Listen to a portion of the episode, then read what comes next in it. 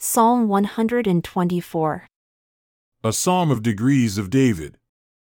Now may Israel say, If the Lord was not on our side when men rose up against us, then they would have swallowed us up quick when their wrath was kindled against us. Then the waters would have overwhelmed us, the stream would have gone over our soul.